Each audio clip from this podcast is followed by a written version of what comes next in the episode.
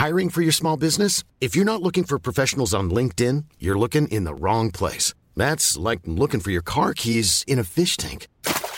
LinkedIn helps you hire professionals you can't find anywhere else, even those who aren't actively searching for a new job but might be open to the perfect role. In a given month, over 70% of LinkedIn users don't even visit other leading job sites. So start looking in the right place. With LinkedIn, you can hire professionals like a professional. Post your free job on linkedin.com slash people today. Le sponsor de cet épisode des couilles sur la table, c'est Ada Tech School, une formation pour devenir développeuse et développeur à la pédagogie alternative qui casse les codes et incite les femmes à coder. Et c'est important car les femmes sont encore largement sous-représentées dans le monde de la tech. Ada Tech School offre une formation unique de 21 mois, dont 12 en alternance, sans prérequis techniques ni académiques. Alors si vous souhaitez vous reconvertir dans un secteur très porteur, Ada Tech School vous attend. L'école est implantée à Paris, Lyon et Nantes. Il y a trois rentrées par an et la prochaine est le 27 mai. On nous dit qu'il reste quelques places. Ça vous intéresse? Vous pouvez postuler dès maintenant ou vous renseigner sur le site adatechschool.fr. Ada, A-D-A, Tech et School. Et en attendant, bon épisode Les couilles sur la table, saison 2, épisode 1. Les orgasmes masculins.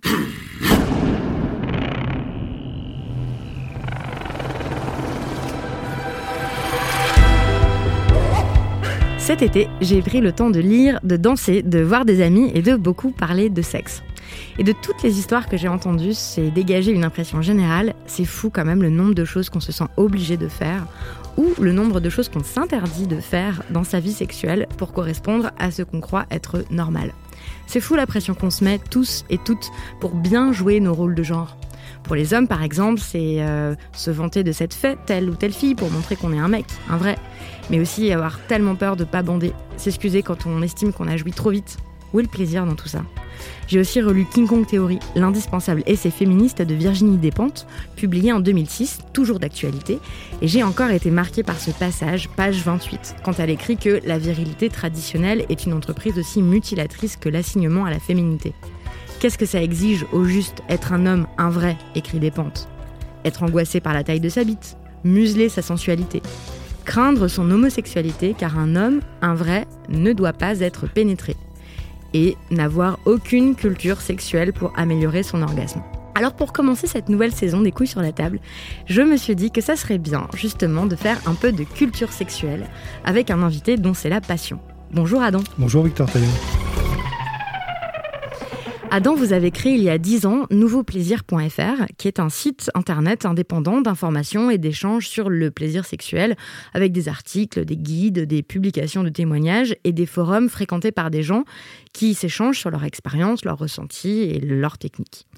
Vous, vous êtes en couple, hétérosexuel, et vous militez pour une sexualité, je vous cite, respectueuse, inclusive et ludique. Qu'est-ce que ça veut dire? Eh Bien, ça veut dire que euh, j'ai créé euh, ce site pour pouvoir euh, passer de l'information en fait, et puis informer les gens sur toutes les sexualités, y compris toutes les pratiques, parce que dans la société, il y a un énorme manque d'informations en fait sur, sur ça. Donc voilà. vous avez écrit le traité de la Néros. Alors c'est un guide d'une cinquantaine de pages en accès libre sur Internet pour apprendre à découvrir l'orgasme prostatique. Je précise que vous n'êtes ni médecin ni chercheur, mais si j'ai décidé de vous inviter vous plutôt qu'un scientifique, c'est parce que je me dis que ça n'est pas seulement par la science et les études scientifiques que nous apprendrons de nouvelles choses sur le plaisir sexuel. Quand on pense que l'anatomie exacte du clitoris n'a été décrite qu'en 1998, c'est incroyable. Hein. Puis il y a encore tant de choses qu'on ignore sur les mécanismes du plaisir sexuel. Et je me dis qu'une des manières d'en savoir plus, c'est de documenter nos expériences, de s'en parler librement, d'échanger les unes avec les autres et les uns avec les autres sur nos corps, nos ressentis. Bref, de compter autant sur le savoir scientifique que sur les récits des explorateurs et des exploratrices sexuelles. Et c'est un peu ça que vous êtes, Adam, n'est-ce pas? Vous êtes quelqu'un qui explorait la sexualité. Exactement, oui, je me définis vraiment comme un sexplorateur, en fait, on peut utiliser euh, ce, mot-là. L'idée, c'est, euh, moi j'ai toujours été attiré par la sexualité, en fait, et euh, je me suis rendu compte que finalement, elle était bah, elle était très faible en fait. Euh, c'est-à-dire qu'on avait une sexualité classique. Euh, donc. Euh, Qu'est-ce que c'est la sexualité classique hétérosexuelle? C'est une sexualité où il y a finalement assez peu de préliminaires et puis qui est très centrée sur le coït. bah, déjà rien que le fait qu'on appelle certaines pratiques des préliminaires au sens de préliminaires à ce qui serait le plus important, c'est-à-dire un coït pénis-vagin. C'est, ça en dit long sur ce qu'on considère comme étant normal et optimal. Exactement, et donc la sexualité masculine est vraiment très orientée sur son propre plaisir aussi, sur le plaisir venant du pénis et l'éjaculation, l'orgasme éjaculatoire. Et quand j'ai finalement, quand j'ai s'explorer euh, euh, et, essayé de découvrir d'autres pratiques, je me suis rendu compte que euh, le nombre d'orgasmes pouvait être largement supérieur et à, ça, hein, juste l'orgasme éjaculatoire. Et donc, j'ai voulu explorer et puis parcourir différents chemins qui ne sont pas forcément évidents. Alors, avant de commencer à les détailler un par un, est-ce que vous pouvez nous dire combien il y a d'orgasmes masculins? Alors, je ne peux pas le dire combien euh, de manière exacte, parce qu'on ne peut pas les dénombrer.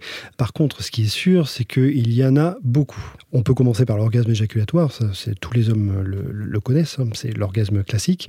Après, il peut y avoir des orgasmes type prostatique, c'est-à-dire l'orgasme que l'on a à partir de la prostate, mhm. et puis tout un tas d'autres euh, orgasmes, euh, par exemple des orgasmes du lobe des oreilles ou des tétons, et ainsi de suite. Est-ce qu'on peut aussi rappeler la différence entre la jouissance et l'orgasme Entre avoir un orgasme jouir? Ah, c'est très important ça, parce que justement dans la sexualité, euh, euh, l'orgasme en fait est la représentation physique euh, du plaisir, c'est-à-dire que encore que on peut découpler l'orgasme et l'éjaculation, mais moi je définirais ça comme ça. L'orgasme en fait est plutôt la représentation physique du phénomène et la jouissance est, je dirais, plutôt mentale. En fait, c'est le plaisir que l'on a. Donc, on peut totalement découpler les deux et avoir beaucoup de jouissance sans forcément d'orgasme et avoir un orgasme sans jouissance. Euh, ou, avec très peu. Donc, c'est des orgasmes qui sont moyennement agréables. Oui, euh, typiquement, euh, on peut, un homme peut très bien se masturber fort et rapidement et avoir un orgasme en quelques, on va dire, dizaines de secondes. Hein.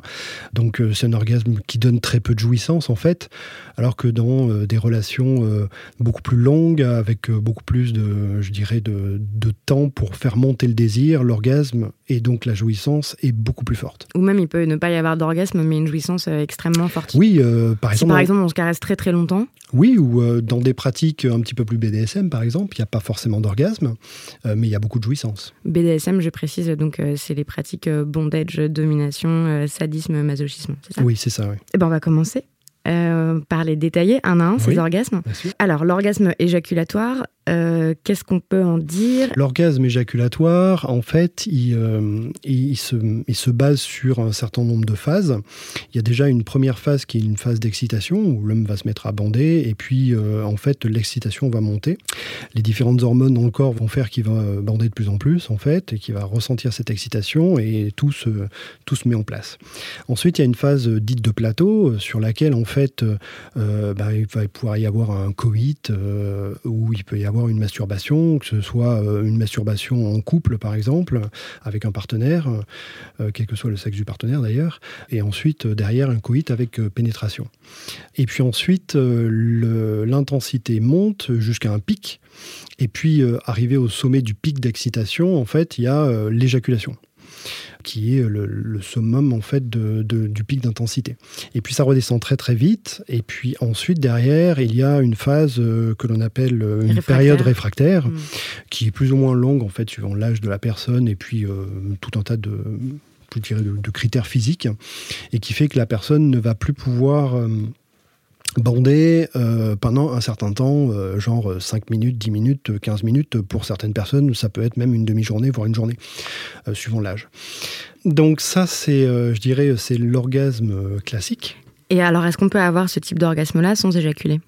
Oui, euh, en fait, on peut devenir multi-orgasmique, puisque en fait, le, en, appuyant sur un certain point sur le périnée, en fait, qui sont des points d'acupuncture, d'acupression, en fait. Et donc, le périnée, c'est la zone de muscle qui est entre, globalement, entre l'anus et les parties génitales. Et les testicules. Et les testicules. Hein. Donc ça englobe, ça va de l'anus, ça remonte par les testicules et ça va jusqu'au par euh, C'est un muscle en fait. C'est plus. Un oui, c'est un groupe de muscles. C'est le groupe de muscles qui, euh, voilà, qui, qui est dans cette zone en fait et qui, euh, qui est très très important pour aussi pour tout ce qui est plaisir. Et puis, euh, le fait de bien connaître ces muscles-là, ça permet euh, vraiment de, bah, de ressentir beaucoup plus de plaisir, en fait. Oui, chez les femmes de aussi. Contrôler. Oui, absolument. Et donc, euh, suivant où on appuie, si on appuie, alors c'est une zone entre les testicules en fait et la base du, pénis. Si on appuie assez fort pendant, juste avant euh, l'éjaculation, donc en fait, avant l'éjaculation, on sent le, le, sperme qui va, qui va aller des bourses en fait vers la prostate qui monte dans l'urètre Exactement, voilà. Euh, enfin, qui monte vers la prostate et puis ensuite, euh, ça va, euh, ça va éjaculer par l'urètre, pour être précis.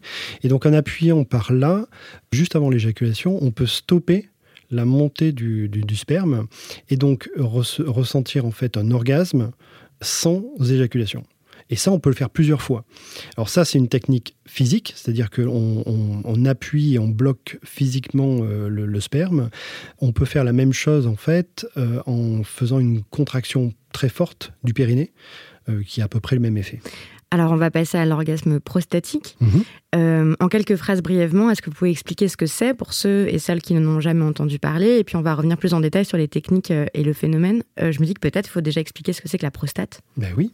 Parce qu'en fait, j'ai l'impression que beaucoup d'hommes ne commencent à y penser, à en entendre parler qu'au moment où ils risquent d'avoir un cancer. Oui, c'est ça. la, prostate est, est, clairement identifiée dans la société comme, je dirais, à la limite, un, un, organe qui pose plus de problèmes que de plaisir. Et en fait, contrairement à ce qu'on peut penser, on peut, on peut avoir beaucoup de plaisir en provenance de la prostate. Donc la prostate, c'est quoi? C'est un, un, petit organe, en fait. Une glande? Euh, Oui, c'est une glande, c'est ça, oui. Qui, euh, qui est très importante, en fait, euh, dans la sexualité, puisqu'elle va générer, en fait, un, un liquide qui va permettre au sperme, en fait, de pouvoir vivre euh, dans le vagin et donc au spermatozoïde de se déplacer en fait euh, dans le vagin et voilà pour tout ce qui est euh, fécondité. Par contre, cette, glande en fait qui fait à peu près oh, entre 3 et 4 cm de diamètre, hein, elle est placée donc on peut la sentir en, mettant un doigt dans l'anus. En fait, elle est juste à portée de doigt et cette glande permet de ressentir beaucoup de plaisir quand on la stimule. Alors, la première chose, c'est que euh, on n'a jamais d'informations au début provenant de cette glande-là. C'est-à-dire que euh, on ne la sent pas et euh, on n'a pas d'informations venant de, de, cette glande. Donc, à moins d'avoir mal, il euh, n'y a pas de. Voilà, à, moins, d'avoir un problème. Voilà, tout à fait. On n'a pas du tout de, je dirais, de, de, sensation venant là. Donc c'est une... glande, pardon, qui ne, qui n'est présente que euh, chez les individus de sexe masculin. Oui, placée là, oui, absolument. Voilà, et elle est, euh, quand vous dites elle est à un doigt, en fait, elle n'est pas un doigt entier, elle est genre un, demi doigt. oui, un petit peu plus. Elle est à peu près à. Elle n'est pas au fin fond du rectum. Elle est clairement pas au fin fond du, rectum. On peut la, on peut la toucher quoi qu'il arrive. Et on peut la sentir aussi quoi qu'il arrive. je crois qu'elle grossit avec l'âge. Alors en fait, elle grossit avec l'âge, ça dépend. Euh, après, il y a des pathologies hein, qui la font grossir, mais euh, de manière générale, elle grossit aussi avec l'excitation. C'est-à-dire que euh, quand on n'est pas excité, en fait, euh, elle n'est pas engorgée. Au plus on va être excité, en fait, au plus elle va être engorgée, justement par ce fluide euh, qui, va, qui va être complémentaire au, sperme. Donc, une fois qu'on est excité, s'il y a pénétration anale, donc par exemple avec l'index, il suffit de, de toucher pour avoir l'impression de toucher une espèce de petite noix qui est euh, sous la, sous la peau, enfin sous le... La, membrane Oui, c'est ça, la, membrane en fait euh, du rectum. Et, euh, et donc on, la sent très bien. Ok. donc je vous ai coupé pour faire ces précisions anatomiques, physiologiques, mais continuons. Donc cette glande peut aussi provoquer des orgasmes alors? Oui, absolument. En fait, quand on la stimule, on, va, on va avoir de plus en plus de plaisir. Et euh, ce plaisir va pouvoir euh, augmenter euh, jusqu'à un orgasme ou des orgasmes. L'avantage, c'est que l'orgasme prostatique n'a pas de période réfractaire parce que ce n'est pas un orgasme éjaculatoire. Donc en fait, on va pouvoir enchaîner un certain nombre d'orgasmes. Moi, je sais que j'ai eu jusqu'à 7, 8, 9 orgasmes d'affilée, mhm. qui sont des orgasmes en plus de plus en plus forts. C'est-à-dire que comme il n'y a, a pas de descente d'énergie, en fait, l'orgasme va survenir, et puis ensuite on va se reposer un petit peu, et puis on va pouvoir euh, recommencer un ensemble de contractions ou de stimulation de la prostate, et puis on va remonter vers un autre orgasme, et ainsi de suite, pour euh, obtenir des orgasmes en fait qui à chaque fois sont de plus en plus forts, et puis à la fin on a des orgasmes qui sont très très forts, qui peuvent être même sur l'intégralité du corps en fait. Euh, donc là, la prostate est très intéressante à travailler.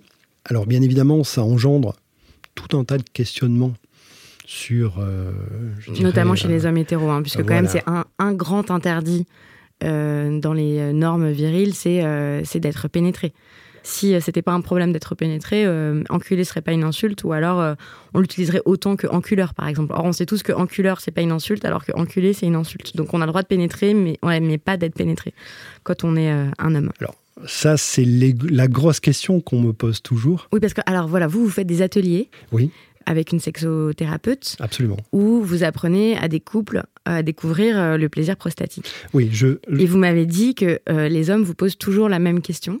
Il y a deux grosses questions qui sont posées. La première question, en fait, c'est la question de propreté.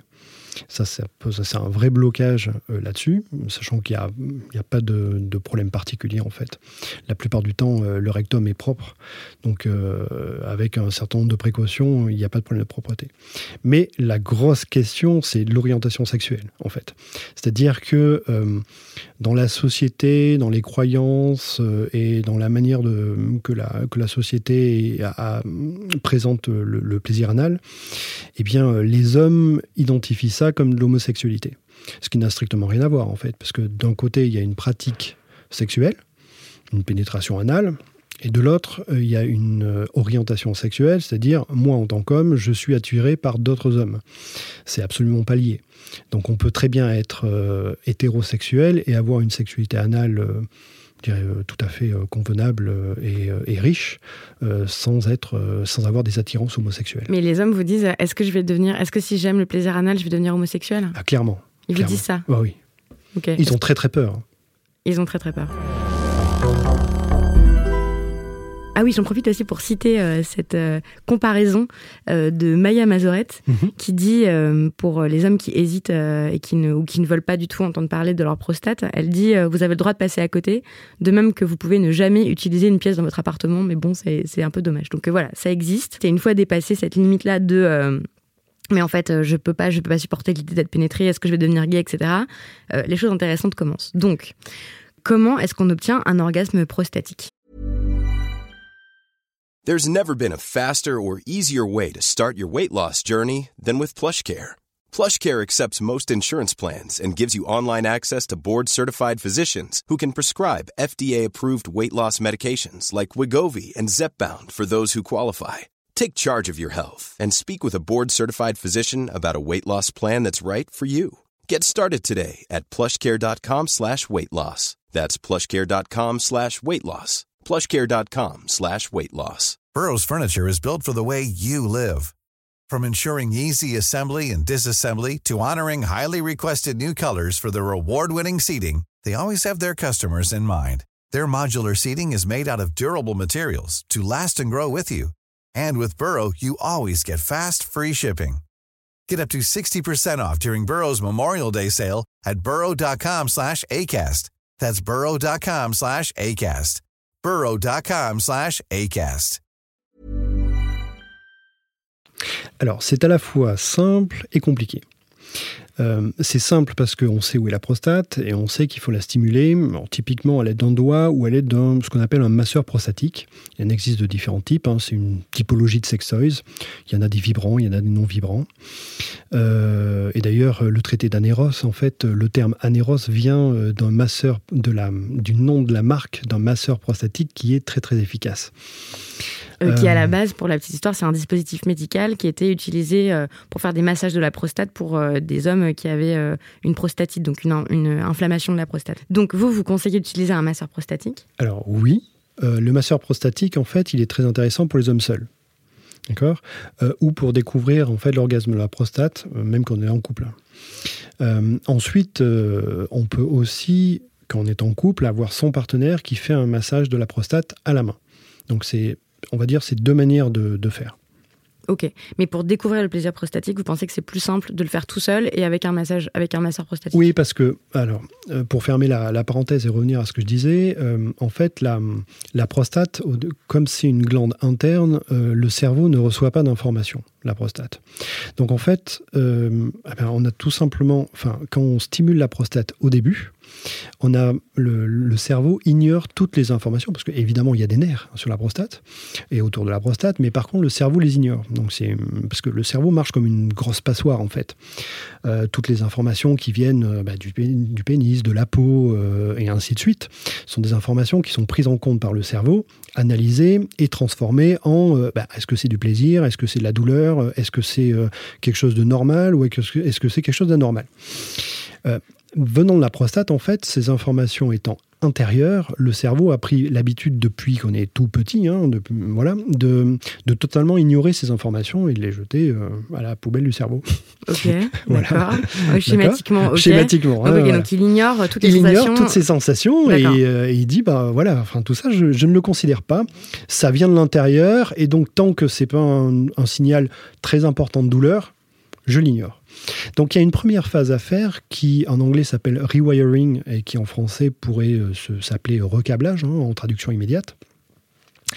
Et qui, euh, nécessite en fait de, faire un travail pour dire à son cerveau bon bah tu vois toutes ces informations qui viennent de la prostate Maintenant, tu vas plus les ignorer, mais tu vas les associer à du plaisir. Donc c'est développer, c'est redévelopper une sensibilité en fait. Exactement. Prêter attention aux sensations qui viennent de la prostate. J'imagine que c'est un processus qu'on peut faire pour d'autres zones du corps aussi d'ailleurs. Absolument, et d'ailleurs on en parlera sur les derniers types d'orgasmes en fait, hein, sur les tétons, ainsi de suite. Mais euh, voilà, c'est à peu près le même principe. Pour faire ce travail-là, en fait, c'est un travail de visualisation. Donc il faut, euh, il faut que le, il faut qu'on visualise. Alors en tout cas, une des manières d'y arriver, c'est de visualiser. Alors moi, ce que j'aime bien dire, c'est visualiser un globe iridescent, par exemple, qui euh, brille et dont l'intensité de la, de, de, la lumière qui est émise, en fait, dépend du niveau de plaisir. Mhm. Donc on positionne intellectuellement ce globe sur la prostate ou euh, au-dessus du ventre. on utilise le masseur prostatique et dès qu'on a ces petites étincelles en fait de plaisir qui viennent du masseur prostatique, qui peuvent être infime au début, euh, eh bien, on, imagine que le globe s'illumine. Quand vous dites on utilise le masseur prostatique, c'est-à-dire qu'il faut quand même l'insérer euh, dans le rectum avec beaucoup de lubrifiant. Oui, tout à fait. Et sans trop y toucher après. Et il, faut, il faut aussi dire que c'est pas très grand. Hein. Ça fait quoi la taille d'une oh, petite main, quoi oh, Même pas, euh, même pas. Un masseur prostatique, en fait, en diamètre, ça fait entre entre 2 et 2,5. D'accord Quelque chose comme ça. Il peut y en avoir des plus gros. Hein. Mais euh, les premiers font entre 2 et 2,5. Et en termes de longueur euh, insérée, euh, c'est à peu près 8 cm. Oui, ça, donc c'est vraiment. C'est un doigt. C'est ça, ça ressemble pas. C'est un gros doigt. pour, rassurer les hommes hétéros et tout, ça ressemble pas à un pénis, enfin, ça ressemble à. Non, et, encore une fois, un dispositif médical, en fait. C'est pas effrayant comme objet. Exactement. et d'ailleurs, ce qui est étonnant, c'est que. en termes de masseurs prostatiques, donc il y en a de tout type, et ceux qui sont les plus efficaces, finalement, c'est ceux qui sont les plus petits parce que ça nécessite euh, en fait le, masseur bouge euh, et il bouge par les contractions que l'on fait en fait de son périnée et de l'anus pour faire assez simple. Et, euh, et, donc au plus il est petit, au plus les, euh, je dirais le, les mouvements que l'on va, faire, va vont pouvoir masser la, la, prostate de manière fine. Et donc euh, finalement, ça va générer plus de plaisir qu'un gros masseur qui va ne pas être très très mobile et qui va beaucoup moins stimuler la prostate. donc au début, en gros, l'orgasme prostatique, ça s'apprend parce qu'on peut pas en avoir un tout de suite en fait. Dès qu'on stimule la prostate, on va pas avoir un orgasme immédiatement. C'est très rare. C'est très rare d'avoir un orgasme tout de suite. Euh, en général, il faut euh, quelques séances donc de, stimulation, de ce que j'appelais de rewiring en fait, de cette technique. Donc pour s'habituer à recevoir des informations de cette zone-là. Et euh, il ne faut pas aussi stimuler le pénis. Ça, c'est quelque chose qui est très très important au début. Au début. Ensuite, une fois qu'on a eu les orgasmes prostatiques, on peut se remettre à stimuler le pénis et pour combiner les orgasmes. C'est là où ça devient très très intéressant. Mais en tout cas, au début, euh, si on stimule le pénis, en fait, on va avoir un effet euh, au niveau du cerveau, en fait, euh, qui va être que le cerveau va capter toutes les informations venant du pénis et va finalement ignorer les informations venant de la prostate. C'est un petit peu comme si on, pour faire pour faire imager, les informations venant de la prostate étant, par exemple, une flamme d'une bougie, si on la met devant le soleil, qui représente le pénis, évidemment, on va pas voir la, flamme de la bougie. Mhm. On va être, euh, on, va regarder le soleil et puis il va nous éblouir. Donc il faut euh, supprimer le soleil et donc supprimer les stimulations du pénis et se concentrer sur les petites étincelles qui viennent de la prostate euh, pour les identifier clairement. Voilà. Et c'est et pendant toute cette stimulation, il n'y a pas mhm. d'érection et il n'y a pas d'éjaculation? Non, non, non. C'est vraiment la stimulation de la glande qui fait que Avec une technique de respiration aussi, on va, on va amener de l'énergie autour, dans le, dans le, périnée et autour de la prostate. Et euh, petit à petit, en fait, la, la prostate va se réveiller, euh, va commencer à titiller, on va avoir ces fameux papillons. Hein, euh, et, et puis petit à petit, on va ressentir de plus en plus de, plaisir sans stimuler le, le, pénis, justement. Et puis, au bout d'un certain temps, eh bien, le, le, plaisir va monter en flèche et on va ressentir un orgasme qui est un orgasme plus long, que l'orgasme éjaculatoire. On va dire l'orgasme éjaculatoire dure entre, on va dire quelques secondes. Ça dépend des, ça dépend des hommes et puis ça dépend euh, aussi de, de la longueur euh, du, enfin, de, de, la masturbation par exemple ou du coït. Alors que l'orgasme éjaculatoire, euh, l'orgasme du, de la prostate, il va durer entre 10, 15, 20 secondes, voire un, un petit peu plus. Donc il peut vraiment être beaucoup, beaucoup plus long. Il est un tout petit peu moins fort que l'orgasme éjaculatoire.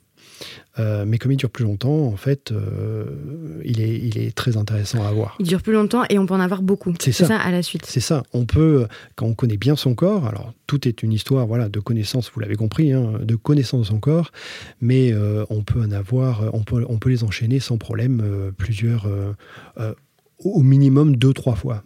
Mais donc, on peut passer cinq minutes à avoir un orgasme ah oui, oui, tout à fait. moi, j'ai, euh, moi, j'ai fait des séances où je passais 45 minutes. Hein. Ah, juste à avoir des orgasmes Oui, qui se, qui se répétaient, oui. tout à fait. Et est-ce qu'en termes de sensation, c'est la même sensation qu'un orgasme éjaculatoire? Non, euh, l'orgasme éjaculatoire est très, comme, comme j'expliquais, enfin moi, moi j'aime le, dire en, pointe, c'est-à-dire que en fait euh, le, le, plaisir monte très fort on éjacule et ensuite il redescend très vite. Mhm. Euh, l'orgasme prostatique, en fait, euh, monte un petit peu moins fort, euh, un petit peu moins haut, mais en fait redescend plus lentement. Donc voilà, c'est la différence entre un pic et une, je sais pas, une dune de sable. Hein. ok, d'accord. Ok, très bien pour l'image. Est-ce que est-ce qu'un masseur prostatique c'est différent d'un plug ou d'un godemiché? Oui, ça a strictement rien à voir en fait. Alors évidemment, ça va au même endroit, D'accord Le plug, euh, c'est un dispositif qui est fait en fait globalement pour être porté euh, entre euh, donc au niveau de l'anus dans les sphincters. Donc le, le, plug est fait pour être positionné là et pour apporter du plaisir euh, par sa position, euh, pour préparer à une pénétration par exemple, ou pour être porté relativement longtemps et donc euh, porter du plaisir simplement parce qu'il est là. Il n'est pas forcément là pour stimuler la prostate, bien qu'il puisse la, stimuler puisque c'est à peu près au même endroit, mais c'est pas vraiment fait pour. Le masseur prostatique, c'est alors le, le lui, est plus la représentation pénis. D'accord Il est là pour, euh, pour pénétrer, pour faire des allers-retours dans l'anus, euh, mais pas pour, euh, pas pour stimuler aussi la prostate spécifiquement.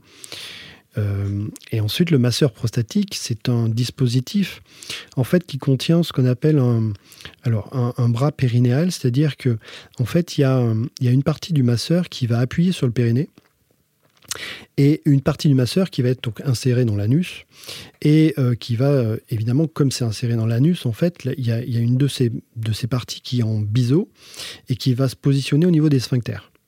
Et quand les sphincters en fait vont jouer, c'est-à-dire qu'ils vont se refermer, hein, puisque c'est des muscles, euh, avec la lubrification, ça va faire un pivot entre le périnée en fait et, et cette partie-là.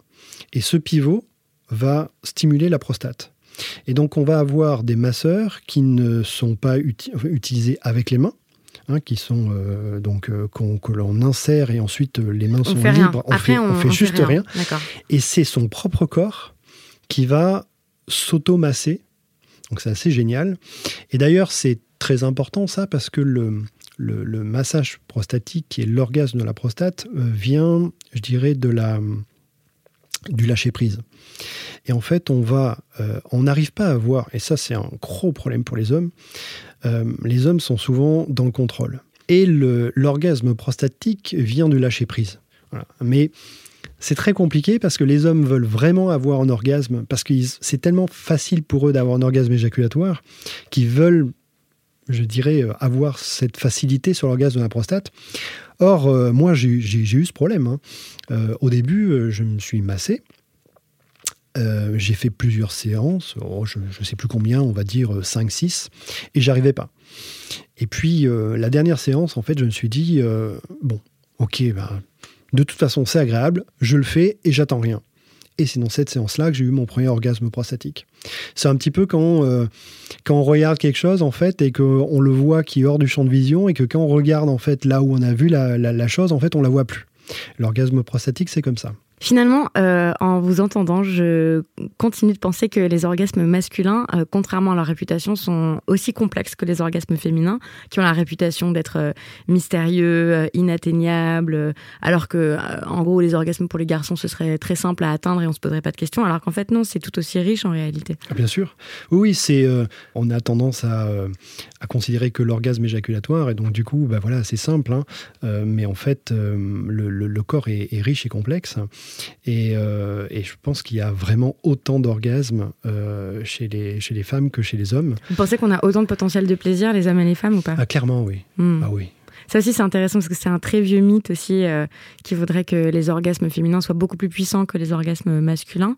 Donc, c'est un mythe qui date de, de l'Antiquité. Hein. Au moins, on a une trace de ça dans les Métamorphoses d'Ovide avec le mythe de Tirésias qui, qui vit pendant sept ans dans le corps d'une femme et à qui Junon demande euh, qui a la plus grosse jouissance des femmes ou des hommes, et lui, il dit euh, les femmes. Et, on a hérité hein, de cette croyance-là, mais les dernières études montrent que, euh, en fait, par imagerie cérébrale, qu'il y a très très peu de différence dans l'intensité des plaisirs ressentis par les hommes ou par les femmes. Donc, ouais, ça m'étonne pas du tout. Ça m'étonne pas du tout. Et je pense que ce qu'il faut simplement, c'est que les hommes et les femmes d'ailleurs, mais prennent du temps pour s'explorer. Dire pour, euh, c'est trop facile d'avoir une sexualité, je dirais classique, euh, de faire quelques préliminaires, pouf, un coït et puis euh, dodo. alors, évidemment, je schématise en disant ça. Hein. mais, bah non, mais c'est quand même ça qui est le scénario majoritaire. quoi, Exactement. Et, c'est comme ça que la sexualité d'énormément de, de, personnes, alors en France et ailleurs, se, se déroule. Pour terminer, Adam, quelle est l'œuvre artistique que vous avez envie de recommander aux auditrices et aux auditeurs? Alors, ce que je recommanderais, en fait, c'est un livre. Euh, c'est un livre qui a été écrit par Mantak Chia, qui s'appelle L'homme multiorgasmique, et qui est finalement euh, un livre très intéressant à lire, puisque euh, il parle des différents orgasmes dont j'ai parlé, pas tous, mais en tout cas donne vraiment beaucoup d'explications là-dessus. et donc c'est un livre qu'il faut avoir sur sa table de chevet quand on veut s'explorer et cheminer autrement.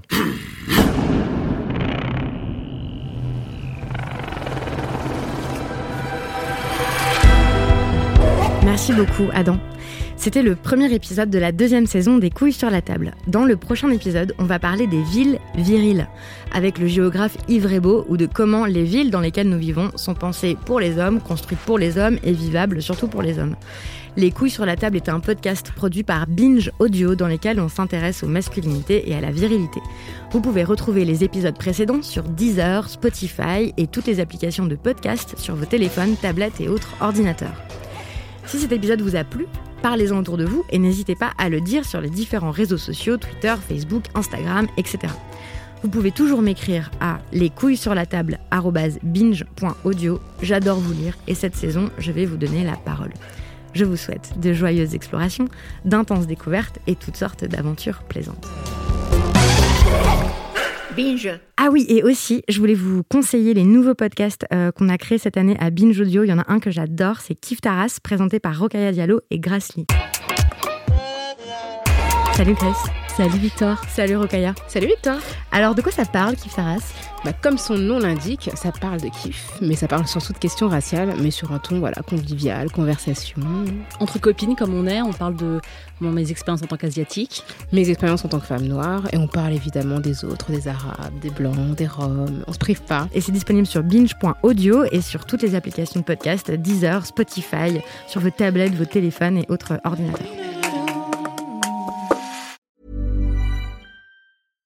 Selling a little or a lot? Shopify helps you do your thing however you cha-ching. Shopify is the global commerce platform that helps you sell at every stage of your business. From the launch your online shop stage to the first real life store stage, all the way to the did we just hit a million orders stage.